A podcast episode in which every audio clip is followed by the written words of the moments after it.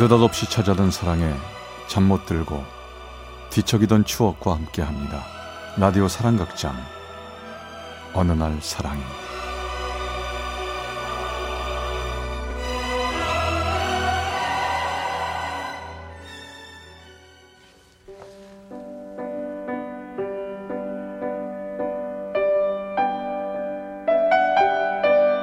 사랑의 체험수기 어느 날 사랑이 제43화 내 청춘의 너.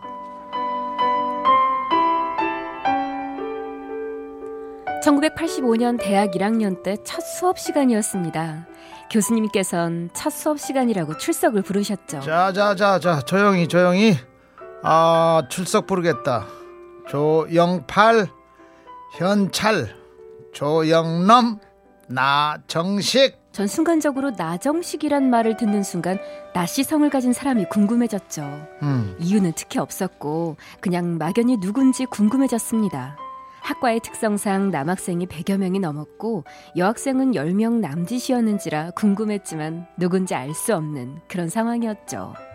그러던 어느 날 갈색 곱슬머리에 짙은 눈썹, 큰 코, 도톰한 입술을 한 인상 좋은 한 남학생이 보였습니다. 전 그냥 기분 좋게 그를 바라보다 우연히 같이 앉게 됐죠. 그러면서 슬쩍 그의 리포트를 봤는데요. 글쎄, 그 사람이 바로 제가 궁금해하던 나정식이었습니다. 내가 그렇게도 찾고 싶었던 나정식이 내 옆자리에 앉았다니 아주 재밌네. 그렇게 같이 앉아 있다 집으로 돌아가는 버스 정류장 앞에서 그를 또다시 만났죠. 어? 집도 같은 방향인가 보네요. 저 나정식이라고 합니다. 반가워요. 전 이현정이에요. 그 후 우린 급속도로 가까워졌습니다.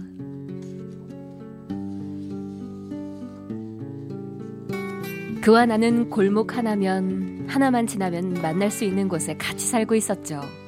매일 같은 시간, 같은 장소에서 버스를 타고 같이 학교에 가면서 우린 이런저런 이야기를 나눴습니다. 그냥 친구처럼 편하고 좋았죠. 아니, 조금은 관심이 있는 사람으로 느껴지기 시작했습니다. 그런데 어느 순간부터 그의 입에선 그가 좋아한다는 우리 과 여학생 이야기가 나오기 시작했습니다. 내가 진실이 진짜 좋아하는데 어떻게 하면 좋을까?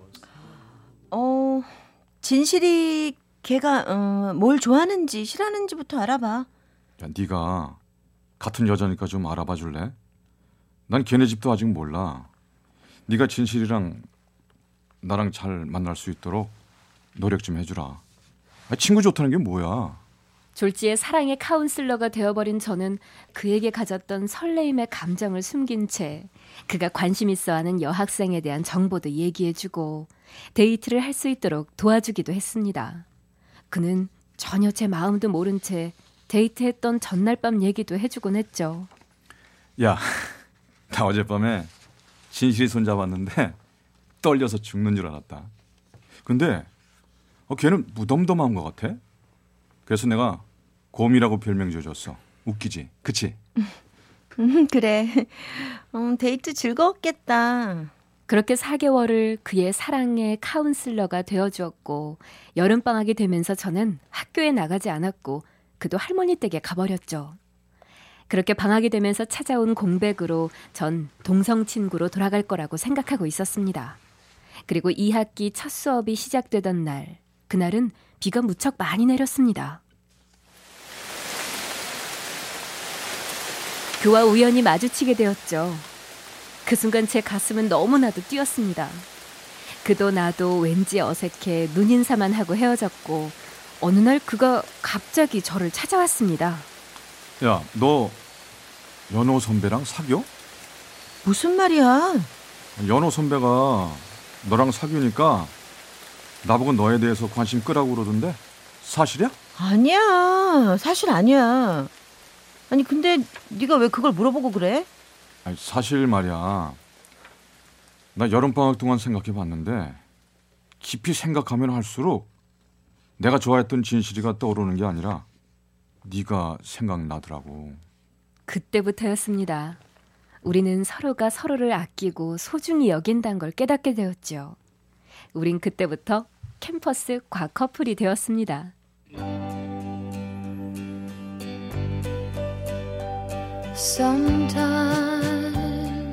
같이 공부하고 집에 가고 손을 잡고 동네를 한두 시간씩 걷는 게 데이트의 다였지만 우린 너무 행복했어요. 그러던 그는 2학년이 되자 재수를 해서 다른 학교에 가겠다며 휴학계를 내고 학원을 다니기 시작했습니다. 전 그의 공부에 방해될까봐 보고 싶어도 참고 절대 먼저 연락하지 않았지만 그가 보고 싶다고 하면 언제나 10분 내로 그에게 달려갔습니다. 하지만 그는 재수에 실패했고 내가 3학년이 되던 해 군에 입대를 했습니다. 전 그의 군 생활 3년을 기다렸죠. 그리고 드디어 제대하는 날 부산역 출구에서 그 그를 만났습니다.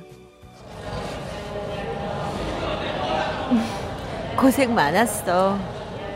보고 싶었다 현정아. 자 이거 받아. 그는 군에서 받은 월급을 모아 산 금반지라며 제게 그 반지를 끼워 주었죠. 우리 꼭 결혼하자. 어? 그래, 우리 꼭 결혼해. 우린 계속 사랑을 키워나갔고 우리의 사랑엔 변함이 없었습니다. 하지만 그의 집에선 궁합이 별로 안 좋다며 남자 사주를 막는다며 탐탁치 않아 했지만 우린 신경 쓰지 않았죠. 그렇게 시간은 흘러 그는 학교를 졸업한 후 서울에 올라가더니 공부를 더 하겠다며 미국 유학을 결정했죠. 유학 꼭 가고 싶어? 음. 늦었지만 공부 더 하고 싶어. 이해해 줘라. 그래. 네가 하고 싶은 공부인데 이해해 줘야지. 어, 우리 있잖아. 일단 양가 부모님 모시고 상견례 하자. 어?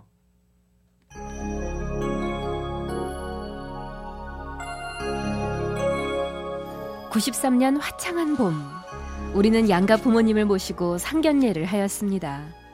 그의 어머니는 제가 마음에 안 드시는지 냉정하게 말씀하셨죠. 저, 지금은 같이 유학 가기 곤란하니까 정식이가 먼저 가서 자리 잡고 있으면 현정이가 그동안 직장 다니고 돈 벌어서 유학 비용 좀 보태고 결혼식은 정식이가 나오면 식을 올리도록 합시다. 그리고 두 사람 같이 들어가면 되지 않을까요? 네.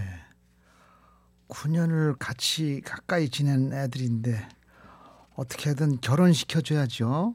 예물은 서로 주고받지 말고 그 돈으로 유학 비용하고 대신에 시댁 쪽 친척들 혼수는 빠지지 않고 했으면 좋겠네요. 예, 예. 맞춰서 해야죠.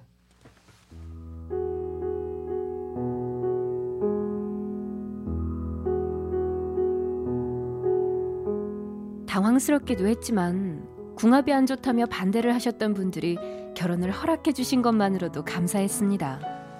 그리고 1993년 12월 24일 1시 예식장을 예약해 놓고 그는 미국으로 떠났죠. 그가 떠난 후 너무나 그리웠습니다. 서로가 그리워서 울면서 전화 통화를 하다가도 결혼해서 같이 살 얘기를 하면 금방 웃으면서 깔깔대던 그때. 몸은 비록 떨어져 있었지만 마음은 언제나 함께였습니다. 한밤중에 전화였습니다. 아, 여보세요? 어, 잤지? 미안해. 나야. 어, 무슨 일 있어? 어, 저 아무래도 2학기 끝내고 한국에 못 갈 것 같아. 공부도 너무 힘들고 할 것도 많아서 겨울 방학에 보충하지 않으면 유학 생활이 힘들 것 같아. 어쩌지? 아니, 그럼 우리 결혼식은? 어, 나도 그게 걱정인데. 저 결혼식만 가서 올릴까도 싶었는데 어머니도 당장 공부가 중요하다며 좀 미루길 원하시네. 결혼식을 미뤄? 예약까지 했는데? 하, 어쩌지. 근데 뭐 자기 사정이 그렇다면 할 수 없지 뭐. 그래. 조금 미루고 따뜻한 봄에 하자. 어? 내가 항상 사랑한다는 거 잊지 말고. 그렇게 돼 우리가 잡아놓은 결혼식장에서 그의 누나가 결혼식을 올리게 되었죠. 전 우리가 잡아놓은 결혼식장에서 결혼을 하지 못하고 그의 누나 결혼식 들러리를 하게 되었습니다. 어쩔 수 없는 일이라며 현실을 받아들이기로 했죠. 전 그 후에도 월급을 받으면 그의 어머니에게 용돈을 드리고 생신 때마다 찾아갔습니다. 어, 너 왔니? 저기 빨래 밀렸는데 빨래 좀 해라. 손빨래 해야 하는 거 알지? 아휴, 딴 애들은 부티도 많이 나던데 너 어쩜 직장 다녀도 그 모양이냐? 네? 하, 제가 그렇게 보이세요? 아휴, 젊은 애가 구질구질해가지고 빨리 일하고 가라. 손님 오신댄다. 너 오면 누구라 뭐 설명하기도 그렇고. 네, 어머님. 그의 어머님은 누굴 보아도 절 가족으로 소개하지 않았습니다. 전 서러움에 눈물을 감추었죠. 그래도 참아야 한다고 생각했습니다. 우리가 결혼을 약속하기로 한 후 6개월이 지난 그날은 어버이날이라 꽃바구니를 사들고 그의 어머니께 인사를 드리러 갔죠. 어머님, 어버이날인데 아들 없어서 서운하시죠? 그래서 제가 이렇게 왔어요. 아니 너 설마 우리 아들 기다리고 있는 거 아니지? 네? 야, 무슨 말씀이세요? 우리 아들 앞길 막으려고 기다리는 거 아니냐고 물었다. 아니요, 어머님. 눈치가 있어야지, 눈치가. 아유, 나 참, 이거. 걱정 마세요. 절대 안 기다려요. 아니에요. 걱정하지 마시라고요. 전 너무 화가 나 생각지도 않은 말을 하고는 밖으로 나와버렸습니다. 더 이상 할 말이 없었습니다. 너무나 화나고 분했죠. 전 이런 상태로 결혼을 해도 문제라는 생각이 들었고 도저히 자존심이 상해 버틸 수가 없었습니다. 그래서 전 나를 짝사랑하며 끈질기게 구애했던 지금의 남편에게 결혼을 허락하고 말았습니다.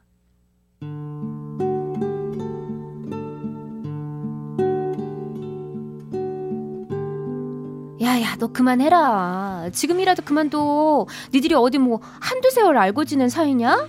아, 싫어. 나 이제 정식 씨랑은 끝이야. 내가 보다 못해서 정식 씨한테 연락했어.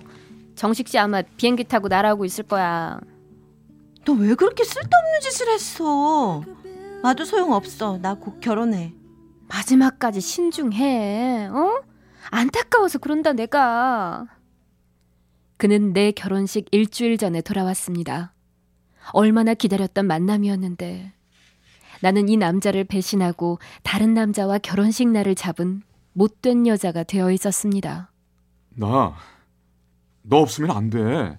절대 너 결혼 못해. 제발 부탁이야. 다시 생각해줘. 소용없어. 이제 돌이킬 수 없어. 난 너 없으면 죽는다고. 알아? 도대체 이유가 뭐야? 왜 갑자기 마음이 변한 거냐고. 왜 마음이 변했냐고? 그거 알 거 없어. 나 간다. 다시 연락하지 마.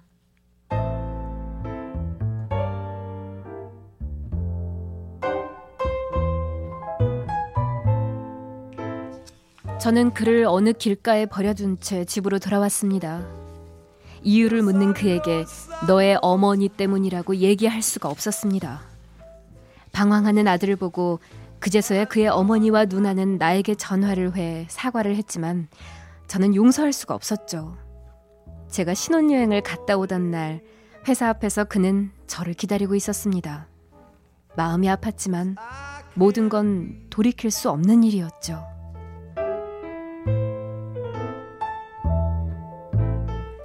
지금도 저를 기다리고 있던 그의 모습이 아직도 생생하네요. 그 모습이 그의 마지막 모습입니다. 저의 결혼 후 그도 결혼을 했다고 합니다. 요즘도 가끔 그가 꿈에 나올 때가 있습니다. 그는 내 젊은 날을 함께한 사람이죠. 순수하고 깨끗한 그 시절, 청춘을 함께했던 그 사람. 가끔 떠올리면 꿈인 듯 현실인 듯 떠오른 그 모습.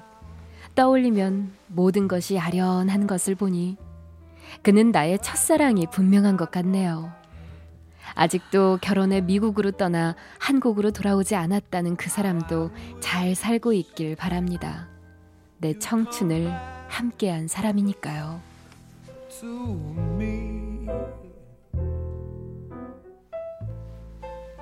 부산의 이모 씨가 보내주셨습니다. 어느 날 사랑이 제 43화 내 청춘의 너 편이었습니다.